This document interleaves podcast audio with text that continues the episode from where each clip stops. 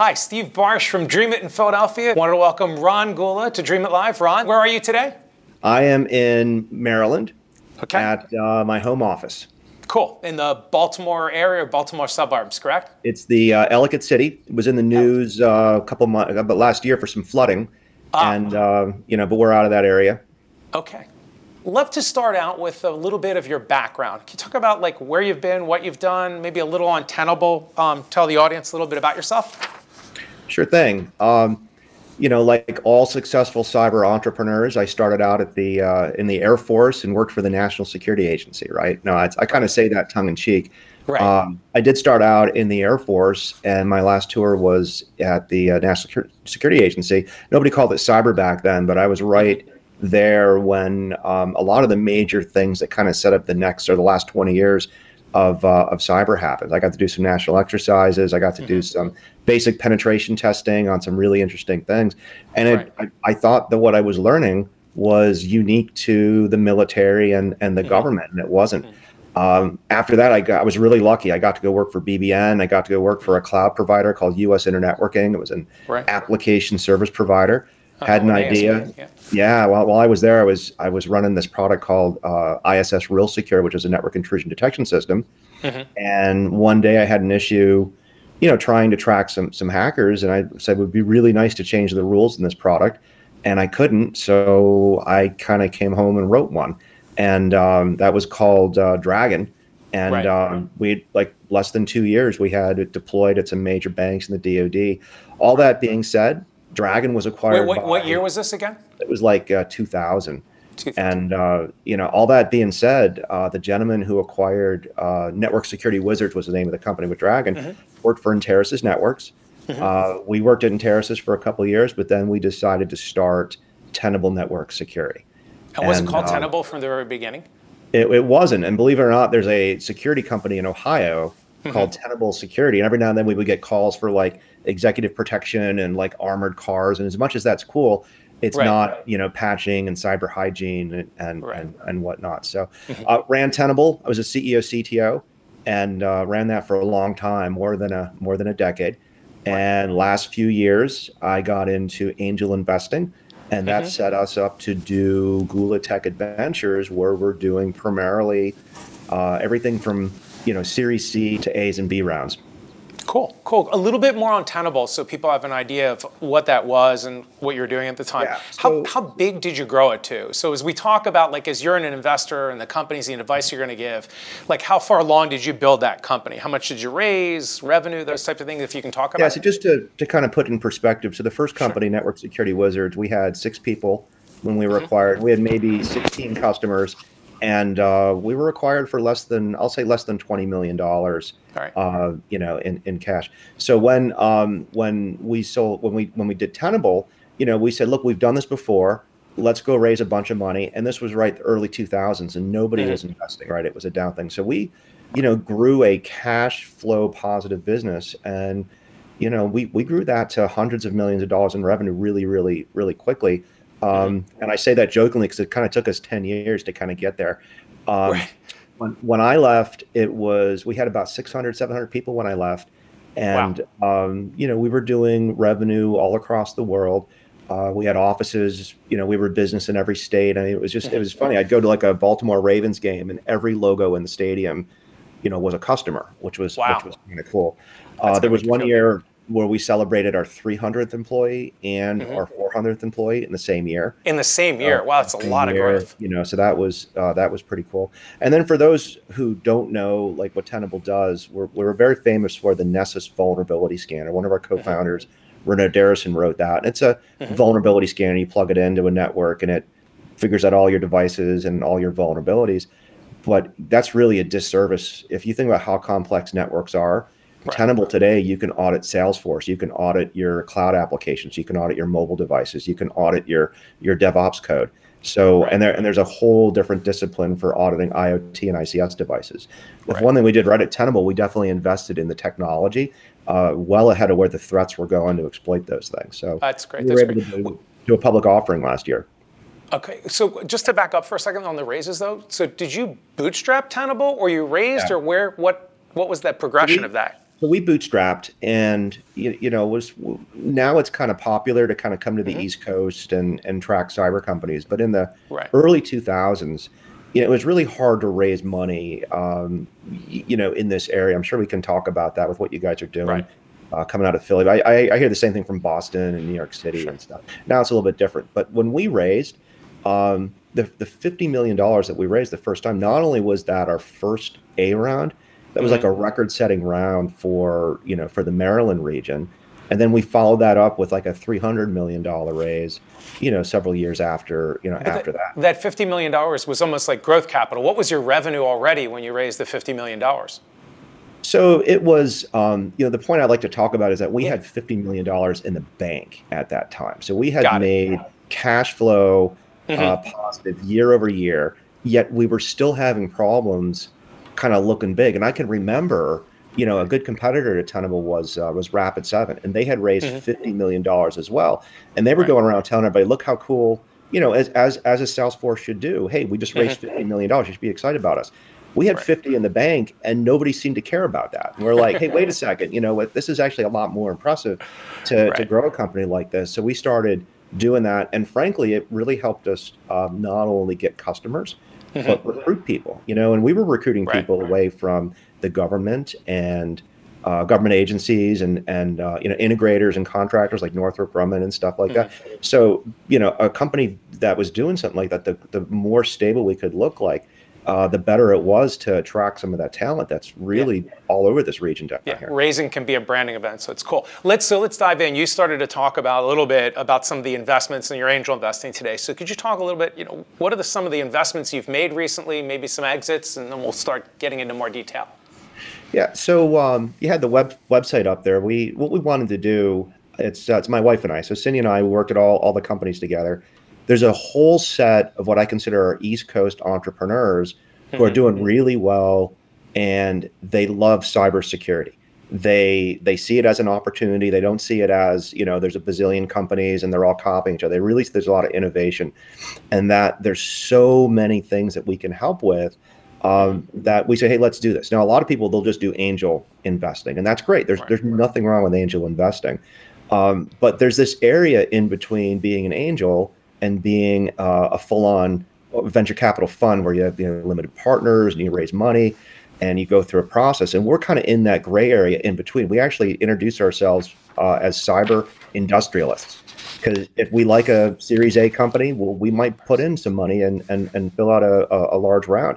We also might write a fifty thousand dollars check to people we met at a uh, you know, a, a get together, and we try to work the entire uh, ecosystem. So that's not what we're trying to do with Gula Tech Adventures. We're trying to work across the ecosystem to try to actually get people to. So, so one secret, if you want to pitch me yeah, ever someday, yeah. um, just tell tell us that, hey, look, you want to invest in other companies, and I, I think about a third of our companies already invested in other companies, which, you know, the founders that that is. So that's oh, oh, really interesting. So you're saying the founder uh, says we angel invest in something, mm-hmm. and then you want to angel invest in them, or you want to invest Absolutely. in them. Absolutely. Got it. That's cool. Because that, that's how we get this ecosystem going. And right. you know, it, you know, if you're going to invest, you're going to start a company. Of course, you want to make money. Of course, you want to be successful in business. But we really want to solve cybersecurity, and and I just think if we are going to actually make a difference and really do the technology has to be one of the one of the pillars of that. Got it. I thought somehow the the secret that you were going to give away, something again with the Ravens game. It's all the Baltimore Ravens. See me at the stadium. All right. Um. So you're you're doing these investments. Just a question again as we dive into things, right? How many cyber startups reach out to you? You know, every week, every month, like what's your, what's that flow look like? Because I want to calibrate some of the questions and the people that are watching this live or recorded, how frequently people are reaching out to you. So, so one of the reasons we have the website, why we post a lot on LinkedIn, why we do the mm-hmm. blogs is not only to just increase the awareness of the companies we're working with, but to make it easy for people who want to raise money to come find us. Mm-hmm. So I'll get hit up with, uh, with investor at gula dot tech, which is, which mm-hmm. is a great way to email us. I'll right. get people soliciting me on, on LinkedIn. And then, uh, you know, once you've actually made some investments and you're you're sort of on the record, there's a whole sort of crew of of, uh, of bankers and people who help people raise money who will send you decks and send you pitches and do introductions. And, and we do that, uh, right? We send yeah, our secure tech it, companies to you. It's yeah. part of the ecosystem, right? Yeah. Uh, one of the other things that we've been doing is, we, you know, we've been lucky enough to be able to be L Ps and other funds, mm-hmm. so that some of those funds, you know, they will run deals past us, and right. uh, and that's that's very exciting as well. So, but I, uh, the thing I'm looking for, if you could comment, because you're we're going to talk about all the mistakes you see and and the dumb things people say and do, and it, the idea is, do, are you seeing ten companies a week, a day, a month? Like, how many times the some, mistakes we're going to yeah, talk weeks, about? How frequently do you see them? Yeah, some weeks it can be as high as ten or or eleven, and right. uh, you know, I've I have a certain set of partners I like to run deals deals by, and I have certain things that, you know, you you, you develop this sort of ecosystem. Well, this, you know, venture capital firm invested in this firewall company, so you really can't send them a new firewall deal. So you have to kind of be a little selective about right. who you're you're you're going through. Mm-hmm. But one of the uh, I think before R S A and after R S A are usually the big times when when I, I see right. a lot of the stuff. Yeah. And and that's, you know, very cyclic and and and in nature, but uh, one of the things that that that struck me just after doing this for about a year, year and a half, mm-hmm. was how bad the pitches were. Right. And and this is what inspired me to to kind of write the the five slide pitch deck guide. Okay, so let let's get into that. So and again, calibrating, you said maybe sometimes ten a week. That's mm-hmm. you know, forty a month, maybe three to four hundred companies a year reach out to you, and so many people make the same mistakes in cyber. So let's get into it. Talk a little bit about the Gula five slide pitch deck. What what goes into that? So it's it's um, it's real simple, right? Yeah. So one is, what problem do you solve? Mm-hmm. And you'd be so surprised how many people talk about their tech or talk about the market or something. It's like, what problem are you solving? Right? Do, I think we see the same thing, by the way. A lot of times we talk to cyber startups and, or, or startups in general, and they're five or ten minutes into their deck, and you're like, stop. Mm-hmm. Oh, I yeah, still don't yeah. understand. What problem do you solve? Yeah. And then the second thing is, how do you solve it? And a right. lot of times people will mix these together, mm-hmm. um, you know, but but not a lot of times. I mean, if we're going to do innovation, mm-hmm. you know, the, the the the problem and the answer are not always. There's a lot of ways to build a mousetrap, right? That's the classic thing we've always we've always heard. So how you solve a problem and what problem you solve are really two and very very important things that every investor, you can hook them. If you if you've got a good problem that needs solving and a great right. way to solve it, man, that's like that's like the opening uh, part of from like Star Wars. I mean, you know, you you're you're just, you're just hooked. And I've seen I visually have seen investors sitting around a table getting pitched, where right, somebody right. doesn't start with these two things, and you can right. see the eyes rolling, the interest, people checking their phones, that sort of thing. Do you so do the, you want to hear the problem first? And I'll, we have I have a thought on that, but is that you really want the what first? You know, I, people people will pitch me, and and they might put the what they're solving first, and I'll be like, mm-hmm. okay, well that's great. What what I mean, the their their technology first. I'm like, right. if I have to tease it out of them, right. you know, I'm not going to be a um, uh, you know a jerk about it, but at the same time. You know, if, if you follow these five slides, we'll go through them here in a second, right. uh, these five uh, things, you can take an hour meeting and get it right. done in fifteen minutes. Right. And, you know, one of the big complaints from startups is that, wow, it's so hard to take to do fundraising. And it's yeah. like, well, if you're doing ninety minute meetings and you're not being effective and you're going to do one of those every day, no yep. wonder you don't think it's exciting, because you're not focusing on what you're doing. So quick note, and then I'll let you go through your five, mm-hmm. is we find like I we like to hear the problem first also. What problem are you solving? And I always say to entrepreneurs, like, put guardrails in my mind. We see so many things every single day. Just help me calibrate, like, what mm-hmm. problem first? And then so yeah. that's and and it's you know, like, what problem you're solving? Oh, we're trying to solve cybersecurity. So you got to be a little calibrated right. with how right. high or how low. Right. You know, on the other hand, if you led with, oh, you know, we're going to increase, decrease C P U utilization on perimeter gateway firewalls. Right. Well, that might be, you know, that might be a little too too deep, right? So you got to have right. that that right. that level. Okay. So you got the problem, so two was how? Solution. So mm-hmm. the third thing is some proof, and this is where I, it, again, it's a style thing. Uh, it could be a demo you did for a customer, a national lab deployed it. It could be a patent. You know, mm-hmm. if, if you are coming in to, to, to ask for money and to say you know how to solve a problem, great, do it. I, hey, I was a consultant for five years. I did incident response for four years, and I, this is I ran into this all the time. That's your proof. You know, this what where where is that um, you know sort of idea coming from? Mm-hmm. And anything you can prove there is is is is good. And then, uh, you know, we got to talk about money. That's the fourth thing, right? If you're going to raise right. money, how much? You know, what are you going to do with it? Uh, where right. are you going to be? Is it is it a year from now? Is it a, is it two years from now? Mm-hmm. And then, but the last thing I really, really want to hear okay. is what is their vision of the world?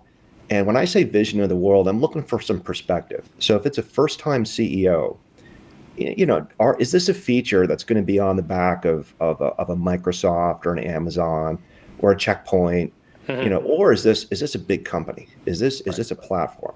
And I get a lot of people who are, it's, and it's okay to be confused about features and platforms. And, mm-hmm. you know, some some platforms are features for I B M, you know, when you think about scale and and and and whatnot.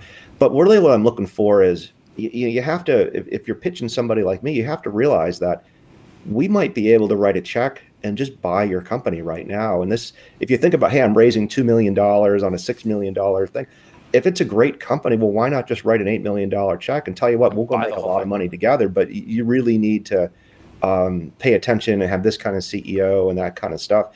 And I always ask people that question, what would you do if somebody offered you this amount of money today? And that really gets into what is their vision or their, what do they want? What do they want for their families? Right. Um, I'll usually pivot that conversation with, have you done any tax planning? You know, mm-hmm. what happens if Checkpoint called you tomorrow and put a twenty million dollars cash deal on the table? Right. You know, what about moving to Europe? I've, I've had companies exits and yeah, what's your vision? What are you willing to do for you, your partners, and your employees? Right. And so do that you, vision thing's tough. Do you hear, by the way, a lot of times when we ask the question around vision, people say my exit strategy is, and it's like, I didn't ask you your vision. I asked, I didn't yeah. ask you your exit strategy. What's your vision? Yeah, and, and there's certainly nothing wrong saying mm-hmm. I want to get and be a cash flow positive company and mm-hmm. focus on my customers. And right. create tons of value for my customers and my investors. And I'd like to do this for five or ten years. There's nothing wrong with that with that answer. But That's I want right. I want to know what their vision is so I can get behind that. So those five steps, those five pieces, the the Gula five, is there one or two you see that people consistently screw up? Or is it just they don't hit all five? Yeah, they um, you know, it could be a number of different things. Um, mm-hmm. You know, one it, one could be that vision and and and the uh, you know, where are we going to go from it? Just because, if, especially if it's a first-time entrepreneur. Like I like to deal with a lot of people who come out of the intelligence community and the the, the D O D. I'm not going to expect them to know, like, you know, market rates on revenues and investing, or, you know, discounts because you're a service provider and not a uh, a product tech vendor. Mm-hmm. So that's that's fine. Um, on the other hand, you know, people who try to come in and say, well, my tech is better than than somebody else. Well, how much better is it? You know, is it five percent better? Like you, I get pitched a lot on people who say, well, we can find vulnerabilities better than than than, than Tenable, or I can find uh, alerts and malware better than CrowdStrike, and they'll produce, you know, some sort of statistic. I'm like, okay, let's assume that's that's true. What's the cost for a company to switch from a Tenable or a CrowdStrike to, to your company? How realistic is that? Right. And this is a big uh, one of the uh, big mistakes that people uh, make when they go into the cyber startups is they they really don't they really overvalue the quality of their technology, which kind of stinks because I'm a technologist, right? I want the best too. best technology, right? Right. But the best tech doesn't always win, and that's that's right. a huge problem that a lot of people have a hard time getting getting around of. Got it. And, you know, let's just drill into that a little more. We see that also. And I think what, what you're talking about, Steve Jobs used to say, you know, if you want to win, you have to be an order of magnitude better. Yeah. And I think a lot of entrepreneurs make that mistake. If I look, you know, here's my iPhone eleven Pro, right? Mm-hmm. So I just got this. I had an iPhone ten, not the X R. I didn't, I don't know what phone you have, but it's the example I use with entrepreneurs all the time. Pull out your phone and they'll have a Samsung Note, whatever, six. How come you don't have the ten? It's like, eh, it's good enough. You mean just like your vulnerability scanner? You know, it's, a, it's good enough. It's not an order of magnitude better. It's a big hospital system, a big corporation going to really buy your product and install it and implement it if it's incrementally better. I think that's what you're saying too, right? Yeah, and so one of the things that that uh, running Gula Tech Adventures allows me to do is volunteer. I'm I'm on the board of uh, of a nonprofit called Defending Digital Campaigns. Mm-hmm. And and I've been As able in to, political. Yeah. Campaigns. So we Got we uh, so if you were running for Congress and mm-hmm. you knew me when I was at Tenable and I said, hey, here's free vulnerability scanning for you. There's a limit, right? There's an in-kind donation. Right. Correct. Um, so D D C gets gets around that. We're authorized by the F E C or the Federal Election uh, uh, Committee to do that. But my point is, is we're dealing with campaigns. So campaigns tend to be very underfunded from an I T point of view and right. just not really aware of this. So so now imagine bringing all the companies you see at R S A to like a meeting with there's nobody in I T and you want to deploy these things. This is a great example oh of, of market fit, right? The, uh, the best solutions may be deployed by you know, Exxon and Citibank and A T and T aren't necessarily the best solutions, you know, for small groups of people trying to work and collaborate together. So that's another big mistake people make, is how is your technology going to get into the hands of your buyers? Who are your buyers? What's your what's your market fit there? Okay, interesting. Cool, let's go, we'll move around a little bit using your five slides and a couple of things else. Do you find in mistakes that cyber entrepreneurs make about how they talk about competition? Like, I didn't see in your five, and you have to limit somewhere, but where do they talk about, and how do they talk about competition or lack thereof? Yeah, it's it's um, a lot of the, like a big red flag is someone who says, oh, we don't have any competition. Now, mm-hmm. now granted, there's somebody working on there on, on some new thing that we haven't even thought about, right? I don't know, space-based quantum interference detection of email passwords, right? Or, you know, who knows, right? It's some threat we haven't uh, even thought of yet. Um, those exist. And, and I will get pitched occasionally uh, with companies who just have, they're way ahead of everybody else, right? Problem with that is if you're way ahead and you don't have any competition, how do you how do you build a business on that, mm-hmm. right? Do you have to wait for the market to come to you?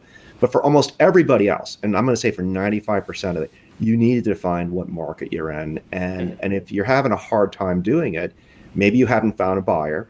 You know, maybe maybe you're taking an established market like, you know, firewalls or access control, and maybe you're you're really applying it to a vertical like healthcare or right. like small doctor's office healthcare.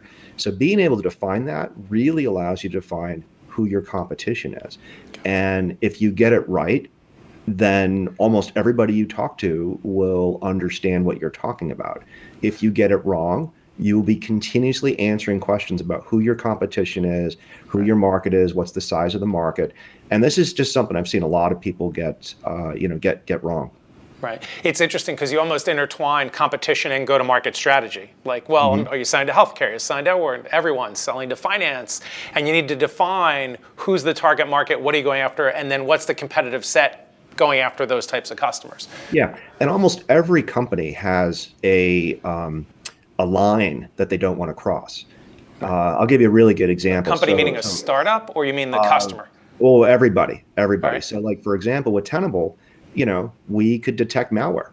When we do a vulnerability audit, you know, right, and a configuration audit, we're looking at all the registry settings. We are all the uh, uh, the hashes of the processes running. And as part of our audit, we were comparing that against hashes and, and, and malware data from reversing labs. I would have a hard time arguing that Tenable was a leading malware, you know, type type company, right? But at the end of the day, that's an amazing audit. And it's one hundred percent of the software on your your system. Almost every company I deal with has something like that, where they, they don't want to cross into that because maybe the current ecosystem is somebody that they're partnering with or they complement with, and they certainly don't want to compete against. Right.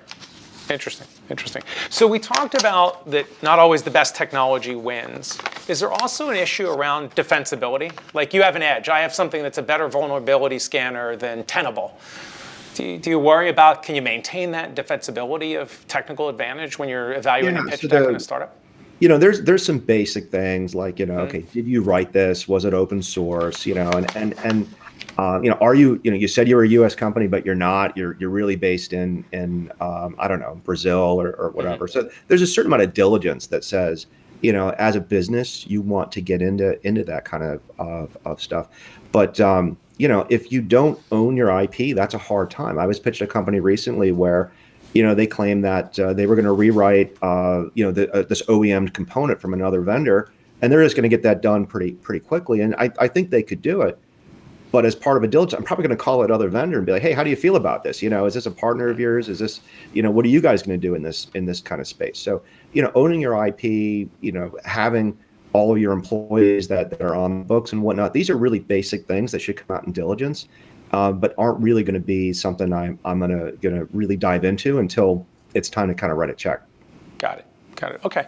Um, let's move the conversation to a different point. You know, we see this problem. We had an interesting guest we had on Dream It Live a week or two ago. It was Dan Constantino. He's the C I S O of Penn Medicine and kind of brought up a couple points like this, and love to get your viewpoints. How important do you feel for a startup you're talking to? Are they addressing a top ten C I S O, C S O problem? Do you ever talk about that? Yeah, and a lot of times the top ten for a C I S O mm-hmm. is different for the C I S O across the street from them, right? So maybe some C I S O has yet to implement two-factor authentication. And if they're implementing two-factor authentication for the first time, you know, maybe they're not going to go with a startup, right? Maybe they need to go with the Gartner, you know, upper right, you know, magic, magic quadrant. Mm-hmm. So a lot of times these C I S Os have problems that they're not going to get to for another year or two. And that's okay. That's a great time to do a startup, to focus on that so that you can get some market traction by the time that's, that's a big deal. Mm-hmm. Um, a good example of that is uh, we've got a company we've invested in called, called Scythe. Uh, Scythe actually allows you to create, you know, implants to make your red team really act like China, Russia, you know, a really, really uh, amazing adversary. Right. And this is part of this, like that whole breach and attack simulation type space. But the people who kind of came first in that market were were early. They were they just focused on, are your settings correct, and not really is your team kind of kind of positioned to kind of go after these threats from, you know, amazing uh, uh, industrial espionage actors that are that are out there. So this is the kind of thing that C I S Os have on their roadmap, maybe in twenty, twenty-one, twenty-two down the road. So that's the kind of thing I look for when when we're investing in companies. When are people going to actually buy this?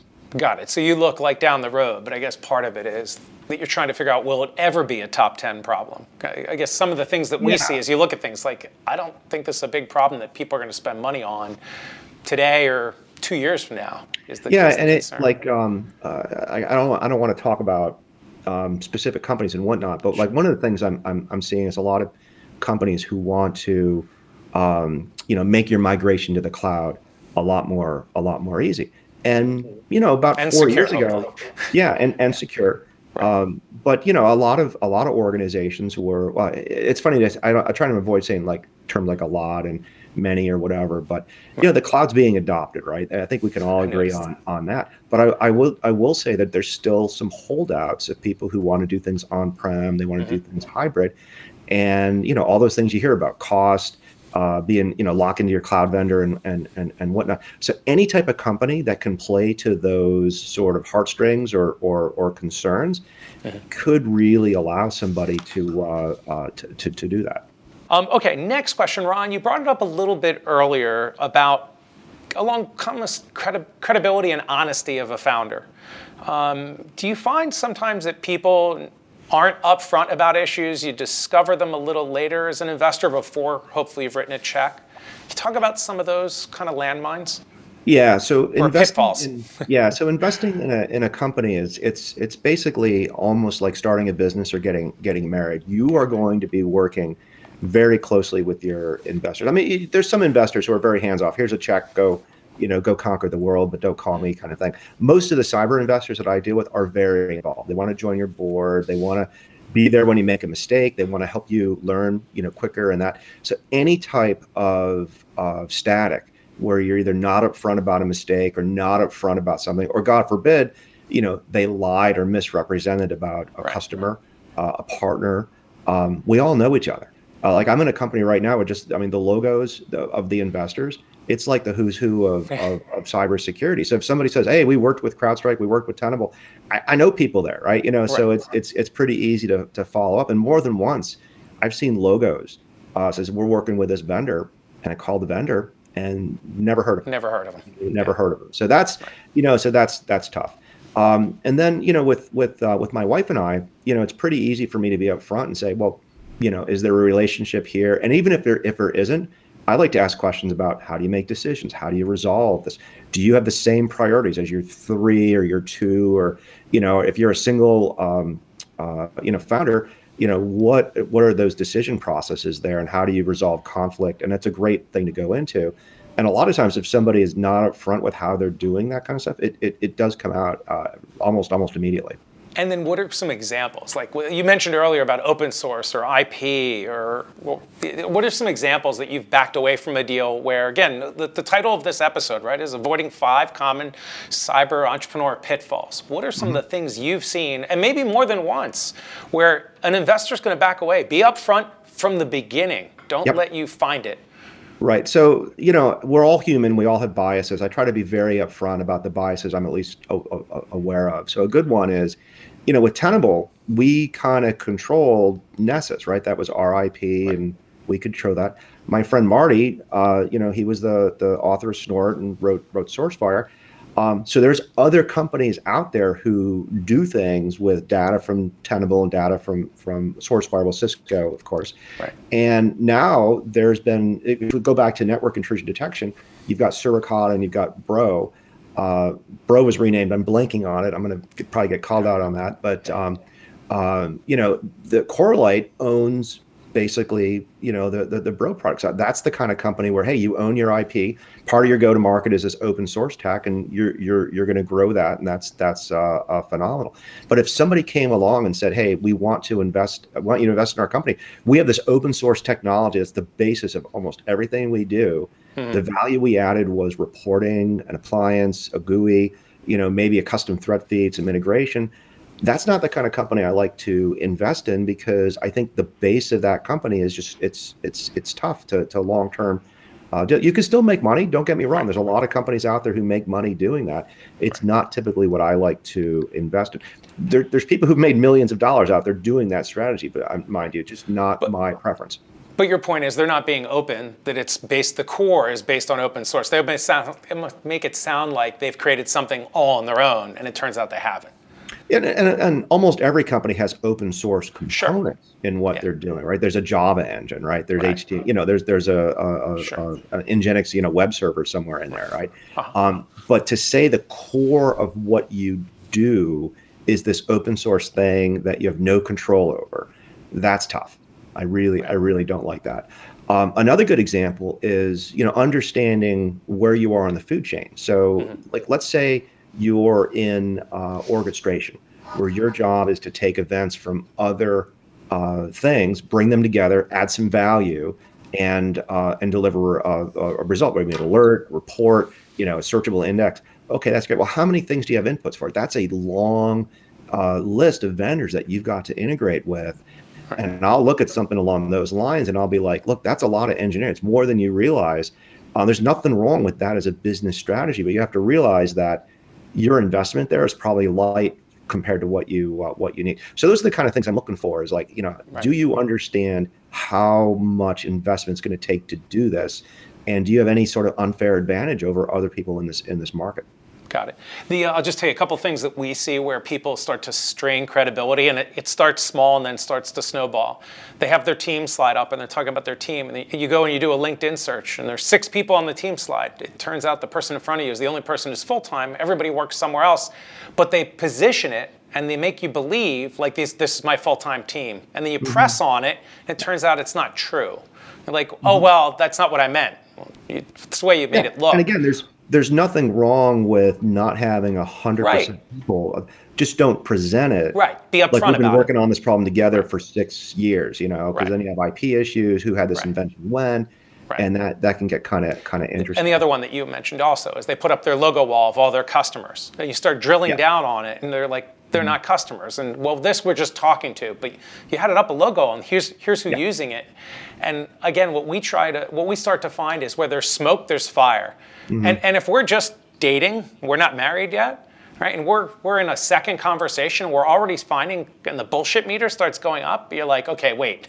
If we're just getting started and we're finding issues like this, and you're not being straightforward with us, this isn't a great way to start a long-term relationship. So, yeah. anyway, um, you, you talked about. Well, just to pivot the conversation, you talked about technology, and technology doesn't always win. And, you know, if it's incrementally better, can you talk a little bit maybe what you look for in sales and marketing? Like, is there a certain level of talent or cyber startup talent that you're looking for, exceptional from a sales and marketing point of view, that can really help these companies build? Yeah. So when you're when you're small and you're you're pre-revenue, anybody who's spending money with you is is uh, if it's enterprise, you know, they're going to invest in you. Uh, a lot of enterprise, uh, rightly so, will will spend money on on smaller startups. They they want to be innovative. They want to take advantage of the next best thing. And almost ninety-five, ninety percent of the time, they're going to work with the founders, right? The C E O, the C T O.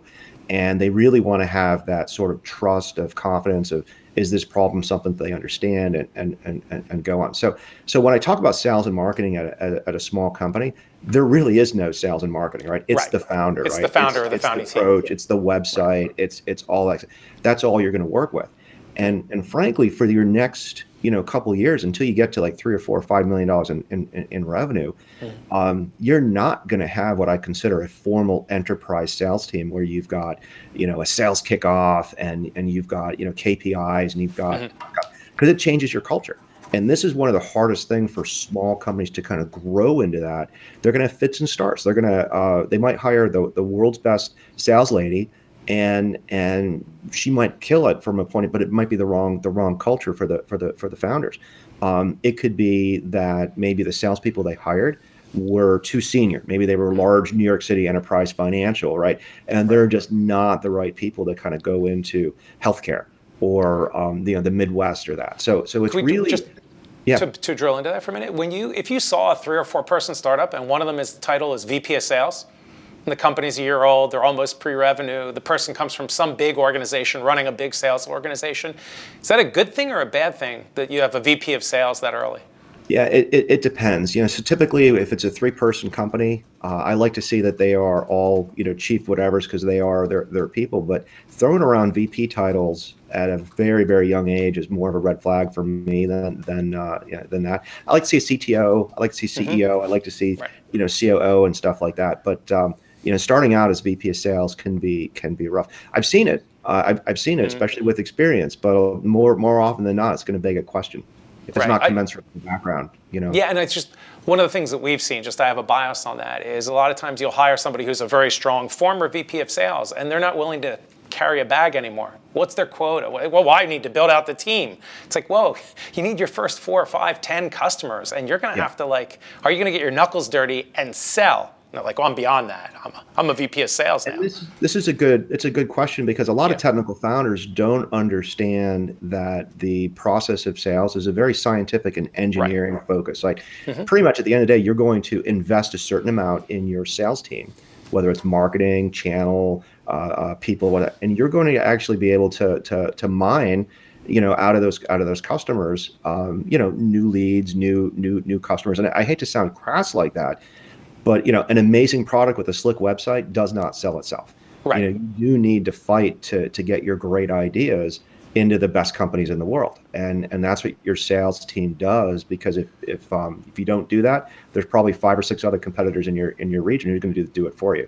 Can we, just to go a little deeper on that, you know, is this one of these common cyber entrepreneur pitfalls, right? That they don't understand the sales cycle and how to sell to large enterprise. So to move, is it true that most of the companies you're investing are like B two B and selling large enterprise, I would assume, or S M E? So uh, there's a good bit of them that are large enterprise. We we have a couple that focused on uh, S M B and even smaller. So for example, right. uh, Huntress Labs is a uh, an endpoint Uh, you know, malware detection, and they make the M S P. There's thousands of these managed service providers sure. across the country. They make them the hero, right? They they detect the malware and they basically put it into a uh, into a situation where they can leap into action. The reason I kind of go into that is because almost every other S M B pitch I get is really just a failed enterprise technology that they say, well, let's try selling this to small business, and they don't really understand how the the, the business of I T is done in in in those areas. Right, and how to sell to it and how to get it in. Exactly. Okay. Interesting. Exactly. Um, let's see if there's anything else I want to ask you. Just any other big things, you know, you're talking to a whole bunch of cyber entrepreneurs. These are the five common pitfalls. You know, if there's one or two last things, please don't do this. And if you're yeah. doing one or two things, please make sure you're doing this correctly. So I think the last mistake I kind of would, would, would touch on would just be valuation focus. Oh, right. I meant to ask you. Thank you for I've bringing that up. Valuation. Yeah. Great technology, yeah. great founders, great company with absolutely no knowledge of the market when it comes to valuations. And uh, I've seen it screw up a company. I've seen it delay success, you know, right. a, a couple of years. I've seen uh, it stem from that first question, what's your vision of of, of success, right? Mm-hmm. Um, do you want to be a millionaire, right? Do you want to be a successful entrepreneur? Those things are not necessarily the same thing. Do you want to have people who are successful in your in your company, right? Do you want to help them pay off their college, pay off uh, you know their home loans, their school school loans, uh, you know, be be uh, you know buy a Tesla, you know, what, whatever your dream of success in America is. If you can't sort of put a, uh, a, a definition of what that is, then you can't look at an acquisition or investment or evaluation, um, you know, as a term of, of of of successful outcome or not. So I've just seen a oh. lot of people screw that up. What's, but what are they getting wrong with valuation? And what's your advice? What should they be doing right? What are they doing incorrectly? So there's there's a there's a couple things. So one, not knowing what you want as an as an investor. Like let's let's as an investor is, or a startup. As as as a uh, I said investor. Thank you. Yeah. Uh, as a yeah. as a startup, as a founder. Yeah. Yeah. If you don't have your financial goals mm-hmm. in, in line, and then one day somebody comes along and makes you an amazing deal, mm-hmm. how do you know?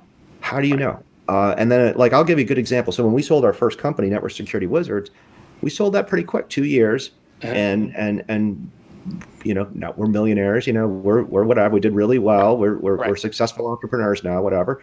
Um, you know, I've had many venture capital people. Oh, you should have raised you know ten million dollars. We could have grown that into a you know public company. Or as a first time C E O, that's that's tough. You don't know what you're what you're missing out. So.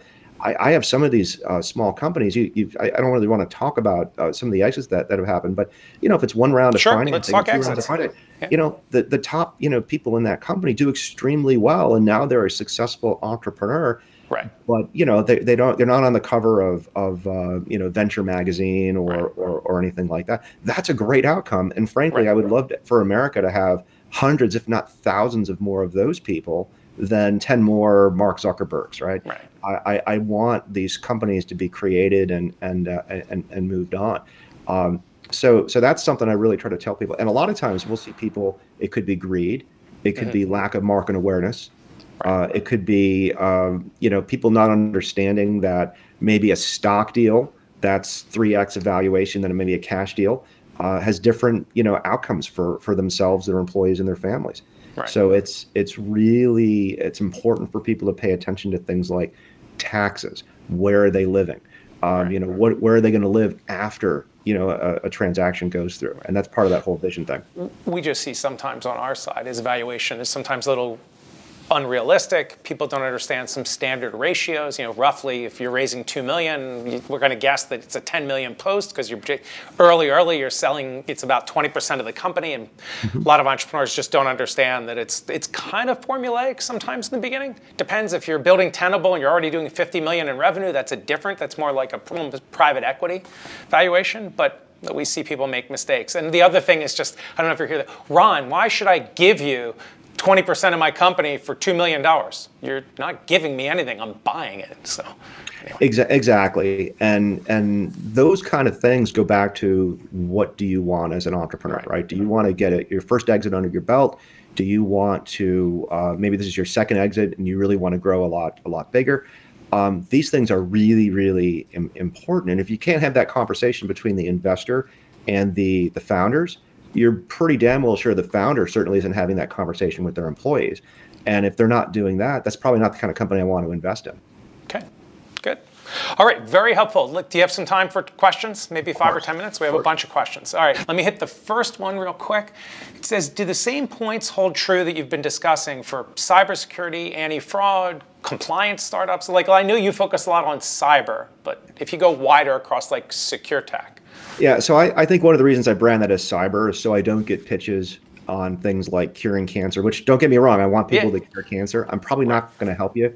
you know, figure out a way to a way to do that. So, um, you know, those things do hold true. What mm. problem are you solving? Right. How do you solve it? Right. And and I've, you know, every now and then I'll I'll be a um, like a guest judge, or I'll be on a panel for entrepreneurship, and I'll be paired with, you know, healthcare, innovation, robotics, you know, aviation, you know, that kind of thing. Mm-hmm. And I see the same patterns where people come in and they they're following sort of the technology. A I is a great example, right? Right. So people will pitch me an A I come and be all about the A I, and, let, and they'll never mention what problem are they solving or why would somebody want to buy this in the first place. So I do, I do think they hold true. Okay, same points hold true. Cool, great. Let's go to the next question. Do you find, oh, this will be interesting. Do you find that U S East Coast versus West Coast cyber deals look different? We got their valuation or structure. So they do look different. And mm-hmm. for, but it's for a couple reasons. Uh, typically, the firms out west, if you think of Sand Hill Row, I mean, these mm-hmm. people, sure. they're, they're on their fifth or sixth fund. Right. They've been right. doing this for a while. Right. Um, if you come in, and this has happened to me where I've looked at a company and been like, yeah, you know, it's, it's, uh, I, I will make money. It's not probably the most exciting thing that I want to work on. and they'll go out west, and and I'll get a phone call as a diligence call, and they'll be, it'll be like, hey, we're going to put in a lot of million, you know, millions of dollars at this valuation when, when we're all really excited about it. Right. It's it's a it's a little bit of a numbers game, and there's mm. more venture out there. I'll just say, as as um, I think I know what I'm doing. Right. Um, I'm also an L P in about six or seven other cyber companies. I think all of these people. Cyber funds, you mean? Cyber funds, yeah. And right. It's on the website, Tech Operators, Forge Point. Yep. These guys are all brilliant. They've got a lot mm-hmm. more experience than me. They rarely ever invest in the same thing. They're mm-hmm. all going in slightly different. I mean, the market's so big. Right. Um, so it's pretty easy, I think, for a good cyber technology to get a great investor. And since there's more investors out west, right. It's possible that you're going to see you're going you're going to see it. It's changing. It's changing. We're we're we're seeing a lot more funds on the East Coast, hmm. and um, you know. So I think it's a great question. Okay. All right. Cool. Let's go to the next one. Um, and you may have answered this, but do you invest in other types of security startups, non-cyber?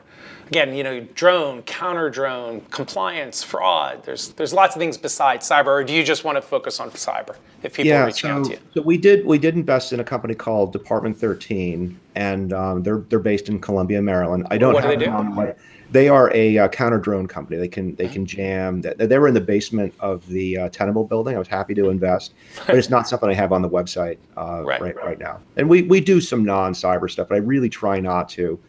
Um, It's just I'm trying to be very focused on on, on cyber, which okay. includes, which is funny. You know, one of my favorite questions: what is cyber? Right?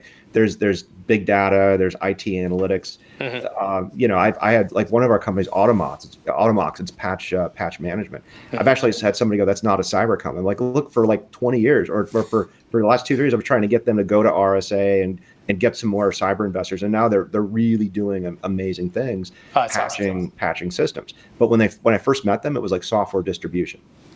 Got it, got it. Okay, let's go to our next question. Now, this is kind of interesting. I've heard this one before, actually. If PowerPoint froze on one slide during a pitch, what would you want it to be? So they lock up, yeah. They're in the middle of pitching you, and it like, oh, it freezes. Yeah, what that first one, be on? the first slide. The, first, the what? What problem are you solving? Got what it. problem are you solving?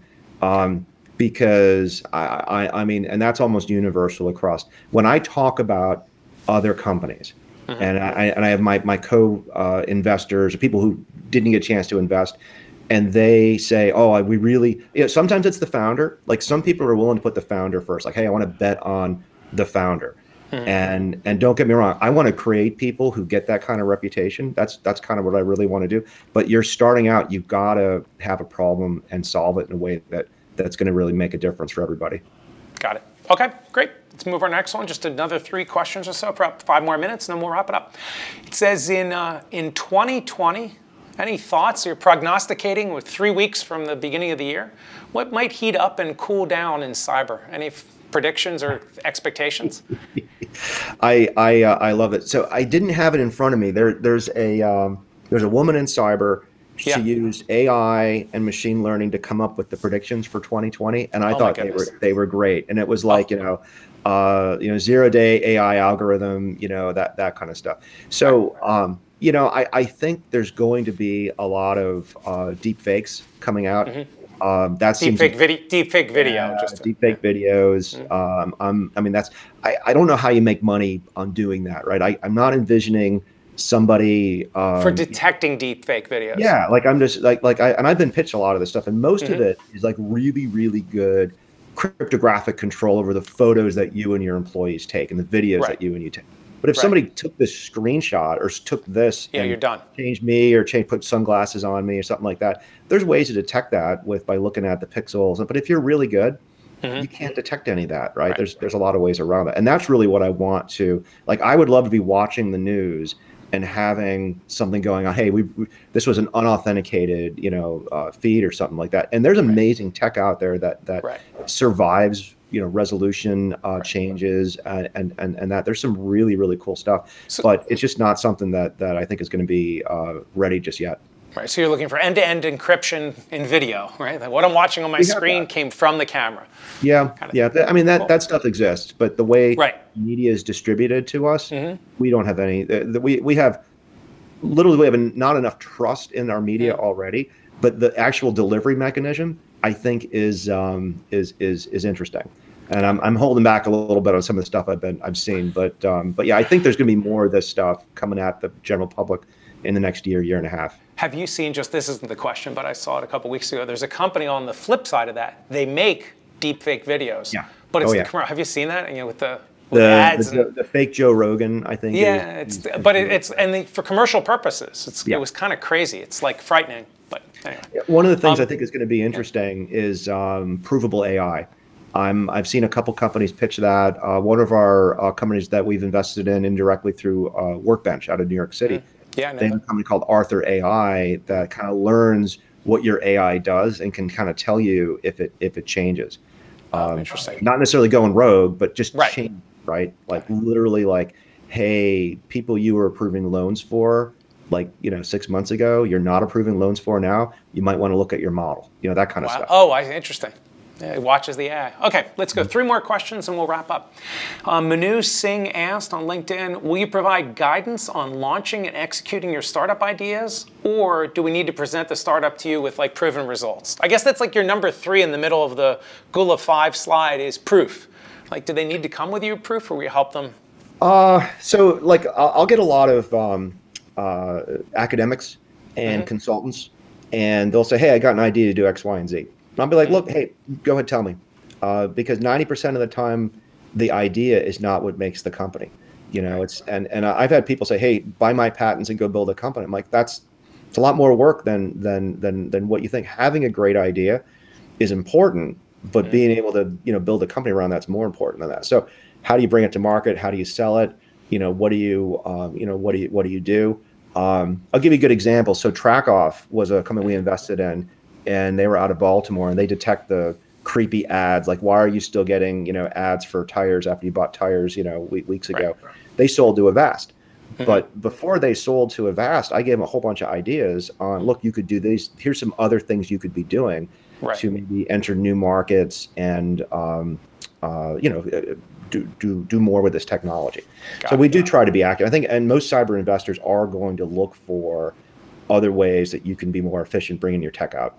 Got it. But I guess, is it, would it be true? It's never too early to reach out to Ron Gula. Like, if you have something you want to, you know, send it forward. And the biggest thing is fit in the five, right? What problem, what solution is, you know, because I think you'd want to see things, even if it's early, rather see it a little bit early. Is that correct? Yeah, I, I certainly don't mind. I'm I'm a little right. I'm a little backlogged, right? So okay. it's, you know, between between the work I'm doing with this Defending Digital Campaigns and our portfolio companies and and and the pitches. Um, you know, I do like to get a pitch or at least see a demo, uh, but but here's the crazy thing. Like, I've had people send me a pitch and I'll just go to the website. They say, hey, we were going to do a demo like two weeks from now. So I'll go right, to the website. Right. I'll I'll read their their their white paper. I'll look at all right, their demos right, and right. I'll start asking them questions. And, and they'll be like, well, we haven't we haven't pitched you yet. I'm like, well, why do you got to pitch it? It's beyond on, that. It's on your website. This is you say what you do.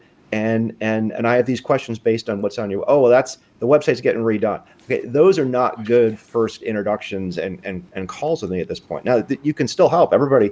I mean, I update our website all the time. Uh, mm-hmm. But my point is, is yeah, I, I I would say do a reach out, and uh, you know, we'll say I'm on LinkedIn, I'm on Twitter. Uh, okay. You can always hit up the investor at at Gula Tech. Cool, awesome. Okay, we'll go to the next question, and one more after that, we're done. Mm-hmm. Jeff Sal asks. On the subject of enterprise sales, have you ever been? Have you ever seen customer-funded development, an N R E or in a C I S O organization?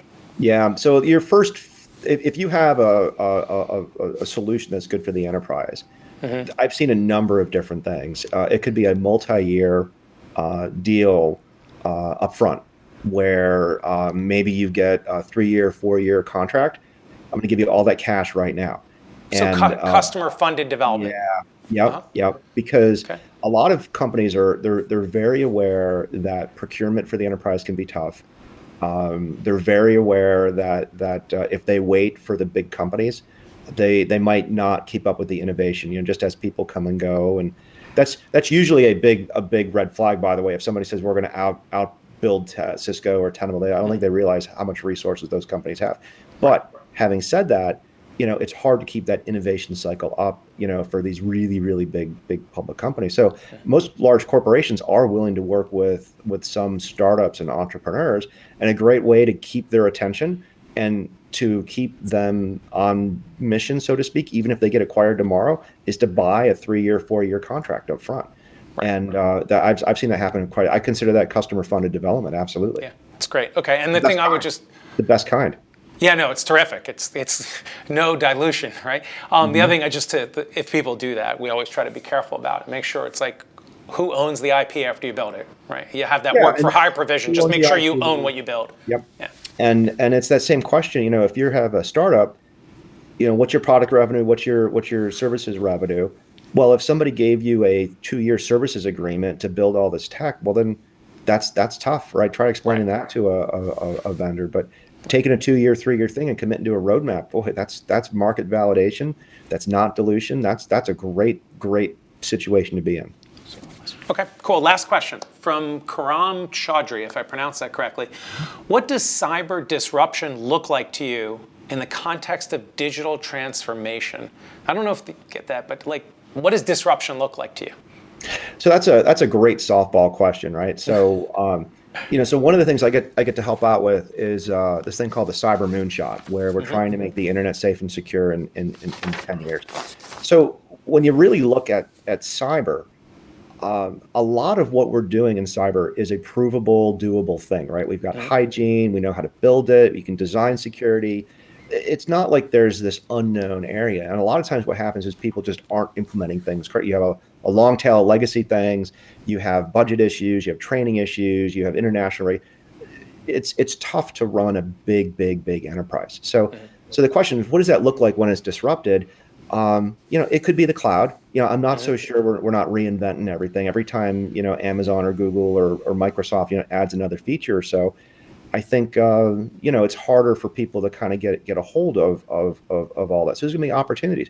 And then God forbid anything bad ever happened in the cloud, and we had to swing back to on-prem as our first sort of deployment, you know, for, uh, you know, for I T. Uh, it's going to be, it's going to be interesting. So, um, you know, when I look at disruption, I look at friction.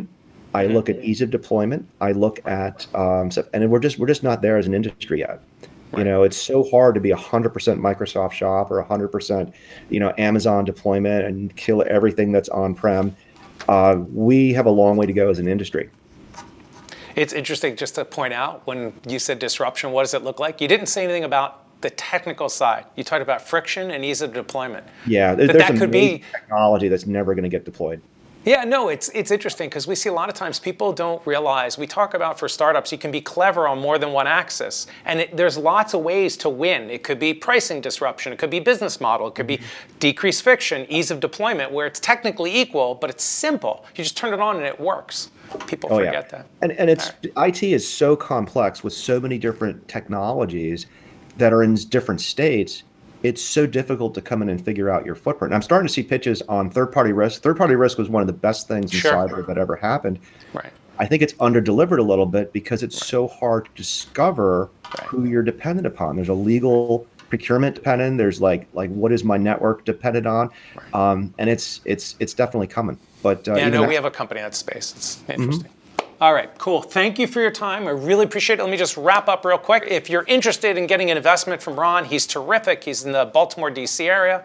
Um, you can see him at a Ravens game, but you can reach out to Ron. He has on his website his access information or on LinkedIn. If you're interested in Dream It and what we do and secure tech or any of our verticals, please apply. It's just dreamit.com slash apply. Um, check out what we do on YouTube. We have these great episodes called Dream It Doses, so if you have a chance, check out what we're doing on YouTube. It's great content, particularly, Ron, some of the things you hit on, total addressable market, go-to-market strategy, the how to do competition. We have these little short five-minute segments that are like exactly how to do it, and they're really good. Ron, thanks for joining us today. Yeah. Get, get somebody smart, you know, the gift of entrepreneurship and tell them to start a company. There you go. That's a great gift. That's a great gift. Ron, thanks so much for joining us today. Thank you. Take care.